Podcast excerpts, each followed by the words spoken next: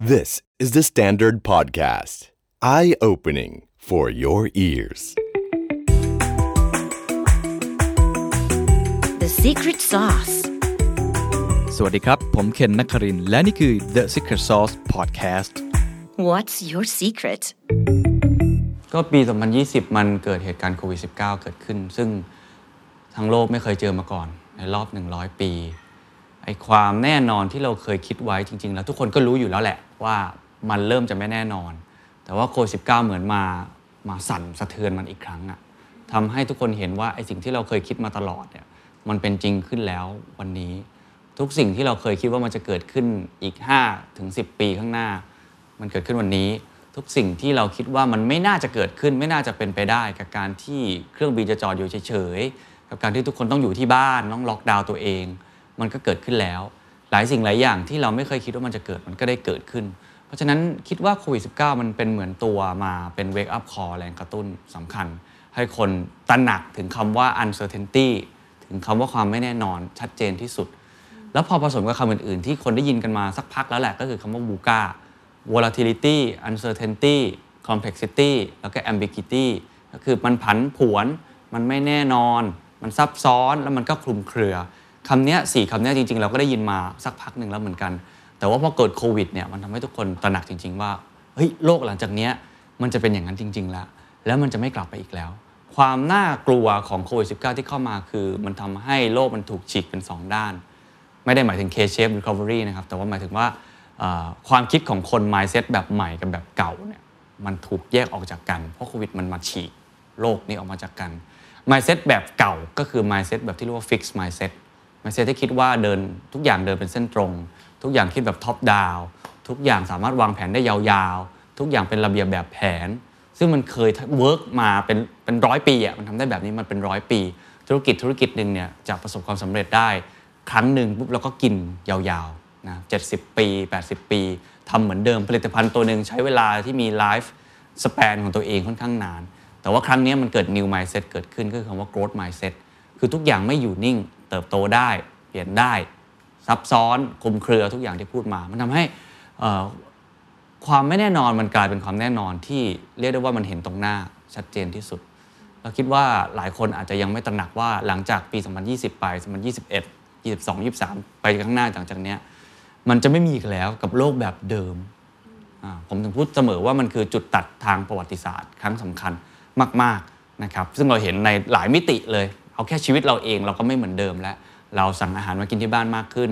เราอยู่ที่บ้านเพื่อที่จะทำงานได้มากขึ้น เรา video conference ได้มากขึ้น ชีวิตเรายังเปลี่ยนเลย แล้วมันไม่กลับไปแล้วด้วย มันเปลี่ยนแบบถาวรไปเลย ซึ่งอันนี้มันทำให้ไอความแน่นอนแบบเดิมมันมันเปลี่ยนรูปร่างไปทั้งหมด เพราะฉะนั้นคิดว่าสำคัญมากกับ mindset นี้ที่จะต้องเกิดการเปลี่ยนแปลงครั้งสำคัญในทุกๆคนเลยไม่ใช่แค่ผู้นำอย่าเดียวแต่ทุกๆคนต้องคิดเลยว่า นี่คือจุดหักเลี้ยวทางประวัติศาสตร์ ครั้งใหญ่ที่สุดครั้งหนึ่งเพราะมันไม่ใช่หักเลี้ยวแค่บางอุตสาหกรรม แต่มันเลี้ยวทั้งหมดทุก ๆ อุตสาหกรรม เลี้ยวทั้งหมดทุกมิติ ทั้งโลก ทั้งประเทศ ทั้งสังคม ทั้งตัวเราเอง เพราะฉะนั้นอันนี้ก็เลยคิดว่าไอ้ความไม่แน่นอนมันจะกลายเป็นเรื่องปกติมากขึ้น จริง ๆก็แน่นอนอย่างแรกที่ต้องควรจะทำก่อนก็คือ ตระหนักกับตัวเองเวกอัพคอกับตัวเองว่าทุกอย่างไม่แน่นอน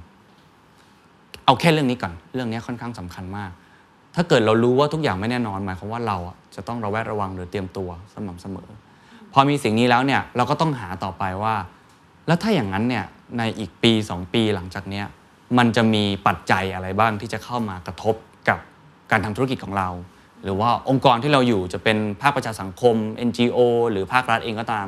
มันก็ต้องระแวดระวังแล้วพูดง่ายๆคือเราต้องมองไปข้างหน้าแล้วว่ามันมีสัญญาณความเสี่ยงอะไรบ้าง มีโอกาส อะไรที่อยู่ตรงนี้บ้าง มีอะไรที่เราคิดว่ามันจะเกิดขึ้น เป็นภาพกว้างๆเป็นกรอบวิธีคิด ยังไม่ได้บอกว่ามันจะมีอะไรอะไรบ้างนะครับ แต่ว่าเป็นกรอบไว้นะผมคิดว่าเศรษฐกิจไทยและโลกหลังจากเนี้ยในหลาย ๆ ศูนย์วิจัยก็เห็นตรงกันว่ามันจะมี 3คำหลักๆ ซึ่งผมว่าควรจะเป็น 3คำที่ตระหนักไว้กับตัวเองเสมอ ไม่ว่ารายละเอียดดีเทลจะเป็นยังไงแต่ให้คิดถึง 3คำนี้เสมอ อันที่หนึ่งคือลอง คือมันจะยาว มันยาวมากๆ วิกฤตครั้งนี้มันจะยาว อย่างน้อยเนี่ยก็ 3-4 ปีนะถ้าเกิดว่าภาคธุรกิจบางอันที่มันกระทบเยอะๆอย่างเช่นท่องเที่ยว ภาคบริการอย่างเงี้ยก็หลายที่ก็ยิงยาวไปเลยปี 67 อะไรเงี้ยก็ 3-4 ปี 5 ปีก็ว่ากันไป หรือว่าธุรกิจอื่นๆ กว่าที่มันจะกลับขึ้นมาฟื้นได้เหมือนเดิม เท่ากับฐานที่เราเคยทำได้ใน 2019 หรือ 2562 เนี่ยมันใช้เวลานานมาก เพราะว่ากว่าที่เราจะได้วัคซีนจริง ๆ กว่าที่มันจะขนส่งมา กว่าที่จะเริ่มใช้แล้ว เข้าสู่ทุกคนเกิดภูมิคุ้มกันหมู่ กว่าที่ธุรกิจต่างๆ ที่ตายไป หรือว่าจำศีลอยู่ จะเริ่มกลับมา ทุกๆอย่างที่พูดมาทั้งหมดเนี่ยมันใช้ระยะเวลาในการฟักฟื้นนานมากกว่าปกติ แล้วมันโดนทั่วถึงกันหมดทั้งโลกไม่ใช่แค่ประเทศไทยอย่างเดียว เพราะฉะนั้นเศรษฐกิจทั้งโลกแล้วก็ไทยเนี่ย มันจะใช้เวลานานมากในการค่อยๆฟื้นกลับมา ถ้าเราไปดูเลยว่าการขนส่งวัคซีนผลข้างเคียง หรือแม้กระทั่งในแง่ของการเข้าถึงวัคซีนในแต่ละประเทศก็จะไม่เท่ากัน เพราะฉะนั้นเนี่ยมันเลยกว่าที่ทุกอย่างจะกลับมาสู่สภาวะปกติ หรือคำว่า new normal ที่เราพูดกันเนี่ยมันคงใช้เวลาอีกสักพักหนึ่ง เพราะฉะนั้นใน 3-4 ปีข้างหน้านี้เราอาจจะต้องอยู่กันแบบ new abnormal แบบนี้ไปอีกสักพักหนึ่งก่อน ซึ่งเราว่าไอการเกิดระบาดใหม่เนี่ย เป็นเป็น wake up call ที่ดี ที่ทำให้รู้ว่า เฮ้ย มันไม่ได้จบอย่างที่คิดแม้ว่าประเทศไทยดูเหมือนว่าจะจบ แต่จริง ๆ มันไม่จบ เพราะฉะนั้นทุกธุรกิจก็ต้องคิดก่อนว่า วิกฤตนี้มันนานกว่าที่คิด อันนี้อันที่หนึ่งอันที่ 2 คือคำว่า uncertainty ที่พูดไปแล้วก็คือความไม่แน่นอน ความไม่แน่นอนคือมันกลับไปกลับมาได้ตลอดเวลา ประเทศไทยคิดว่าเราจัดการสาธารณสุขได้ดีนะครับวันหนึ่งเราก็พบเนาะผู้ติดเชื้อที่สูงที่สุดเป็นประวัติการณ์ตั้งแต่มีโควิด -19 ในประเทศไทย หรือผลกระทบที่จะเกิดขึ้นในมุมอื่นๆ ที่พูดมาทั้งหมดเราพูดในโควิด -19 ค่อนข้างเยอะ เพราะว่าเป็นต้นต่อของการเปลี่ยนแปลงที่เกิดขึ้น แต่ถ้าเราดูมุมอื่น ภัยธรรมชาติเนาะภัยพิบัติน้ำท่วมภัยแล้ง หรือว่าจะเกิดเหตุการณ์ภัยพิบัติอะไรต่างๆ ก็ตามที เราจะเห็นเลยว่าในช่วง 3-4 ปีที่ผ่านนี้มันเกิดเยอะมาก อันนี้เพราะมันสะสมมาจากเรื่องของอโลกร้อนด้วย เป็นโลกที่เกิดมาจากภัยธรรมชาติ ที่เกิดจากภัยของมนุษย์เองด้วย ฉะนั้นอันนี้มันก็เป็นอีกมุมหนึ่งที่ทำให้เห็นว่าเฮ้ยมันมีความไม่แน่นอนเกิดขึ้นมากมาย หรือว่าเรื่องของเทคโนโลยีที่มันเข้ามาเปลี่ยนชีวิตเราในรอบ 5 ปีที่ผ่านมาโลกมันสปีดมันเร็วขึ้นกว่าเดิมมาก ปี 2010 ถึง 2015 สปีดอาจจะเร็วประมาณนี้ 2015 ถึง 2020 จู่ๆเราก็ติดเทอร์โบชาร์จขึ้นมาในโลกทั้งโลกเลย เพราะมันเกิดเทคโนโลยีที่มันเติบโตแบบก้าวกระโดด เกิดโซเชียลมีเดียเกิดขึ้นทำให้ข้อมูลมันไหลไปไหลมาได้อย่างเร็วขึ้นไอ้ทุกอย่างที่เกิดขึ้นเนี้มันทำให้โลกมันกลับไปกลับมา เพราะฉะนั้นไม่ใช่แค่โควิด แต่ทุกๆ มิติทุกๆ เหตุการณ์ ทุกๆออนูของส่วนที่เกี่ยวข้องทั้งหมดของโลกใบนี้มันเริ่มมีความไม่แน่นอนเกิดขึ้น นั้นเศรษฐกิจโลกหลังจากนี้ก็จะเป็นลักษณะนี้เหมือนกัน คือมันกลับไปกลับมาได้ตลอดเวลา ยาวไม่แน่นอน อันสุดท้ายคือ uneven uneven ก็คือว่ามันไม่เท่าเทียม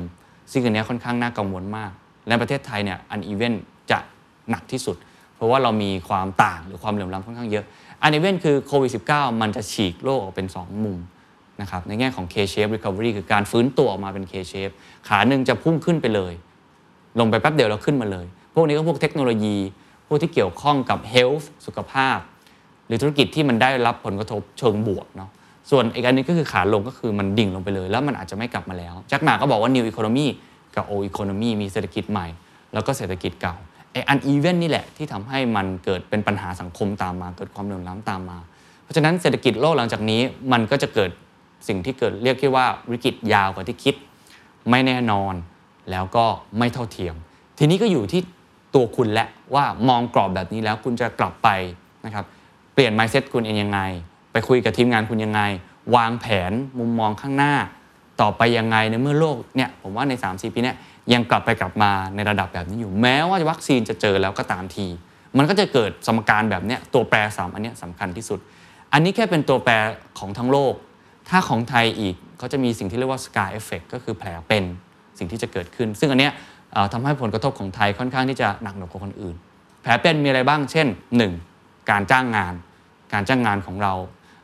ไม่ค่อยดีนักพูดง่ายๆคือจะมีคนว่างงานเกิดขึ้นค่อนข้างสูงตัวเลขก็เห็นชัดเจนแล้วเหมือนกัน ในแง่ของ OT เองอะไรต่างๆ เอง บริษัทก็ต้องการทำตัวเองให้ lean เอฟเฟกที่เกิดขึ้นเขาก็ทำให้เขาอาจจะปลดพนักงานทิ้ง ประกันสังคมก็ไม่ต่อแล้ว ภาครัฐมาตรการในการกระตุ้นต่างๆ ก็ดูแล้วก็อาจจะไม่ได้มีอะไรที่มันหวือหวามากกว่านี้ เพราะฉะนั้นก็ทำให้การจ้างงานต่างๆเนี่ยมันอาจจะเกิดผลเอฟเฟกได้ คือคนว่างงานมากขึ้น เมื่อคนว่างงานมากขึ้น เรื่องของหนี้อันที่สองคือเรื่องของหนี้ คนก็จะติดหนี้ที่มีอยู่แล้ว แม้ว่าธนาคารแห่งประเทศไทยก็จะพยายามจัดการเรื่องหนี้เองก็ตามที แต่ก็ต้องยอมรับว่ามีคนบางส่วนที่เขามีปัญหาเรื่องนี้อยู่แล้วหนี่ครัวเรือนของไทยเนี่ยสูงเป็นวัติการ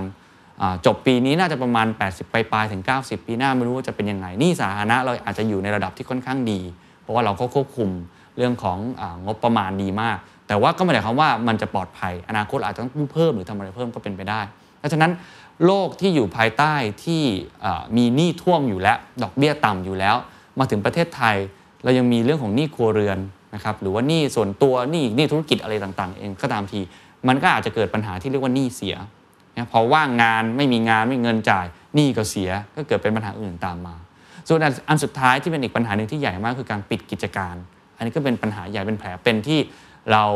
เห็นชัดเจนมากในช่วงโควิด -19 ที่เอ่มันเป็นปัญหาเชิงโครงสร้าง ช่นธุรกิจท่องเที่ยวโรงแรมในหลายจังหวัดเนี่ยเป็น oversupply อยู่แล้ว มันมีจำนวนที่เยอะอยู่แล้ว อสังหาริมทรัพย์มันก็ oversupply อยู่แล้ว ธุรกิจต่างๆ มันมีแนวโน้มที่จะเป็นอย่างนั้นอยู่แล้ว แต่ก่อนหน้านี้เรายัง enjoy เพราะมันยังไม่เกิดช็อคที่เกิดขึ้น แต่ครั้งนี้พอเกิดช็อคเนี่ยไอ้แผลที่เรามีอยู่มันยิ่งเปิดให้เห็นชัดเจนว่านี่คือแผลเป็นสำคัญ เพราะฉะนั้นการปิดกิจการก็จะเกิดขึ้นอีกมากมาย ผมว่าเอฟเฟกที่เกิดขึ้นในปีนี้ยังเป็นแค่จุดเริ่มต้น ปีหน้าน่าจะเกิดขึ้นอีก ซึ่งเกิดขึ้นทั้งที่มันควรจะเกิดอยู่แล้วบางธุรกิจมันไม่ควรได้ไปต่อ เพราะว่าธุรกิจบางอย่างเนี่ยมันไม่ไม่พร้อมแล้วหรือว่ามันไม่ได้อยู่ในธุรกิจขาขึ้นล้วแต่อีกมุมหนึ่งคือโควิด มันก็มาสร้างแรงกระตุ้น ให้รู้สึกว่าเออถ้าอย่างนั้นมันก็ไม่ควรจะได้ไปต่อจริง ๆ เป็นต้นนะครับเพราะฉะนั้นตรงเนี้ยจะเห็นเลยว่า 3 อันที่เป็นกรอบหลักๆ long uneven uncertainty กับ 3 แผลเป็นที่ประเทศไทยเนี่ยอาจจะหนักกว่าคนอื่นพอสมควรนะครับ ก็คือในแง่ของการปิดกิจการ การเลิกจ้างว่างงาน แล้วก็เรื่องของหนี้เสีย อันนี้จะเป็นกรอบคิดใหญ่สำคัญที่ผมคิดว่าทุกธุรกิจนะจะต้องเอากรอบพวกนี้มาคิดหมด เอาง่ายๆ เช่น 3 แผลเป็นอย่างเงี้ยถามว่ามันกระทบกับพวกเราอย่างไรเราอาจจะผมไม่ได้เกี่ยวอะไร คุณลองคิดดูว่ากำลังซื้อของคนมันจะหดลงไปแค่ไหนใช่ไหมกำลังซื้อรถยนต์ปีนี้เป็นอยังไงทุกคนก็เห็นตัวเลขแม้ว่าตอนปลายปีมันจะเริ่มฟื้นกลับมาจากงานต่างๆ เองก็ตามทีนะครับหรือว่ากำลังซื้อ ที่มันมาจากการกระตุ้นภาครัฐคนละครึ่งเองก็ตามที แต่ก็เราเราก็ไม่รู้ว่าหลังจากนี้จะเป็นยังไงต่อ สุดท้ายคนก็ยังจะต้องเกาะเงินสดเอาไว้ เราพูดกันตลอดว่าสภาพคล่อง liquidity การอย่าตกในแง่ของการทำธุรกิจ การออมเงินการลงทุน เพราะฉะนั้นกำลังซื้อที่เกิดจาก3แผลเป็นก็อาจจะเอฟเฟกกับธุรกิจของคุณได้เหมือนกันเพราะฉะนั้นผมคิดว่า 3 กรอบคิดว่าหลังจากนี้จะเป็นยังไงกับ 3 แผลเป็นเนี่ยควรอย่างยิ่งที่จะเอามาเป็นเขาเรียกว่า เป็นโพสต์อิทแปะเอาไว้ตลอดเวลาว่า อย่างเนี้ยเป็นกรอบที่เราควรจะมองไว้ แล้วเดี๋ยวเราจะทำวางแผนยังไง วางวิชั่นวาง strategy ยังไง เดี๋ยวเข้ามาลงดีเทล แต่นี่คือกรอบคิดกว้างๆที่ควรจะตระหนักไว้เสมอ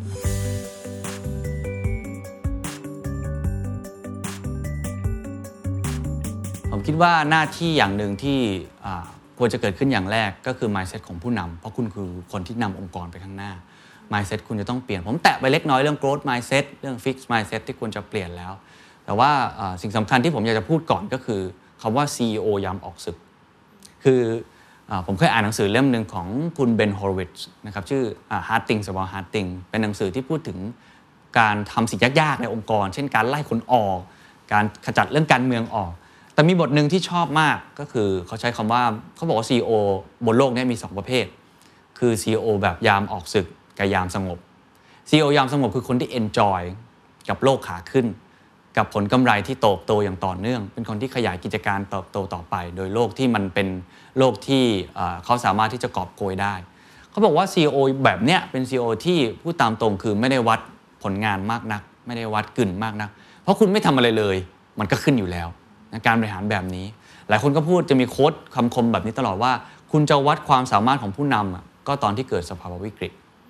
กับ CEO อีกประเภทหนึ่งก็คือ CEO ที่สามารถแก้วิกฤตได้ดีมาก CEO ที่เวลาเจอวิกฤตนี้เขาจะโดดเด่นเฉิดฉายออกมา เป็นผู้นำที่เขาสามารถที่จะทำให้บริษัทเนี่ยฝ่าฟันอุปสรรคต่างๆ นานาได้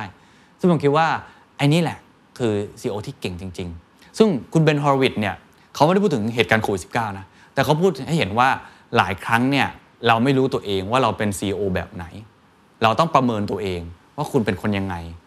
เพราะว่า CEO ที่บางคนเนี่ยอาจจะไม่เหมาะจริง ๆ กับ CEO แบบอย่ามวิกฤตก็ได้เขาอาจจะสนุกกับการทำงานลักษณะแบบนั้น พอเจอวิกฤตก็อาจจะงงว่าจะทำยังไง อันนั้นเป็นประเด็นในหนังสือ แต่พอผมอ่านเนี่ยผมรู้สึกว่าเฮ้ยถ้าคุณเบนโฮวิดมาเขียนหนังสือในยุค 2020 เนี่ย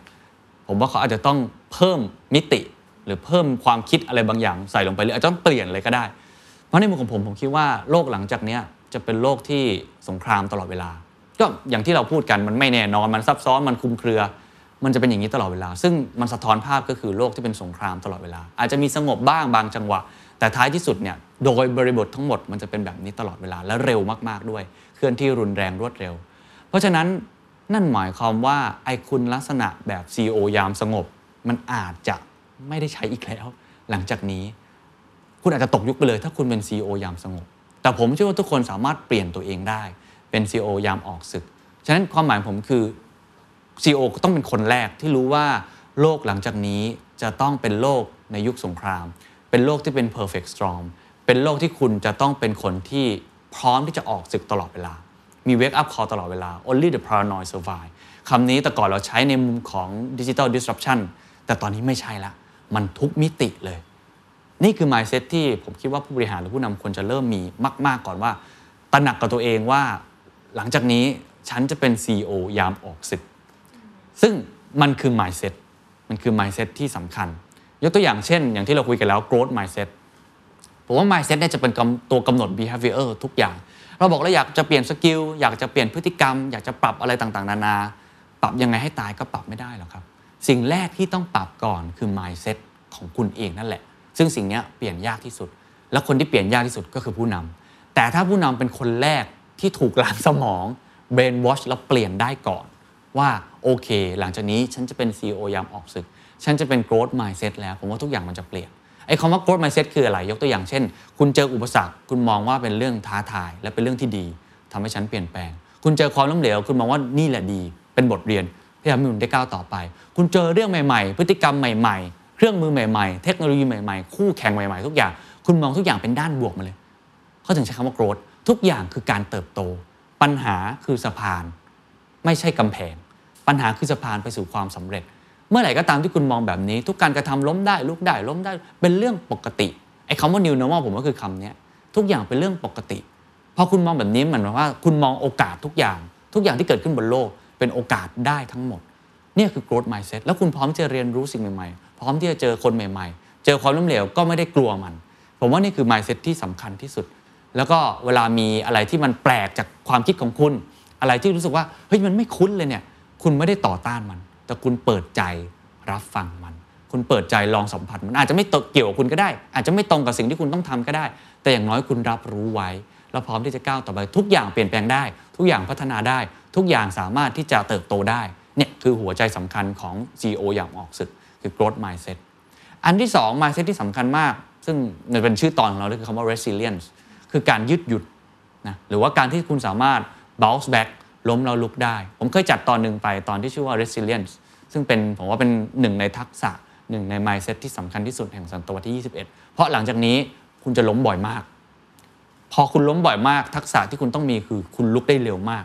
หรือคุณไม่คิดว่ามันเป็นการล้มอะคิดว่าเป็นหนึ่งในกระบวนการหนึ่งผมว่าคำนี้จะเป็นคำที่ CEO ทุกคนจะต้องมีไว้กับตัวเองคำว่าล้มแล้วลุกหมายความว่าอย่างไงหมายความว่า หลังจากนี้ คุณก็จะต้องมีการวาง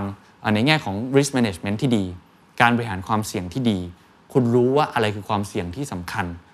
และสามารถที่จะปิดช่องโหว่ตรงนั้นให้ได้มากที่สุด และเผื่อใจไว้เสมอว่ามันอาจจะมีช่องโหว่ตลอดเวลา คนเรายังไงมันก็มีช่องโหว่ตลอดเวลา มีความผิดพลาดที่เกิดขึ้นได้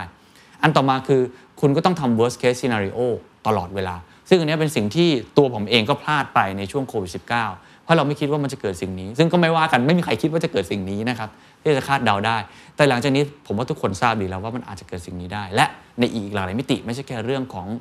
โรคอย่างเดียว เรื่องของธุรกิจเรื่องของภัยพิบัติ เรื่องของพฤติกรรมผู้บริโภค เราต้องคิด worst case scenario ไว้ตลอดเวลา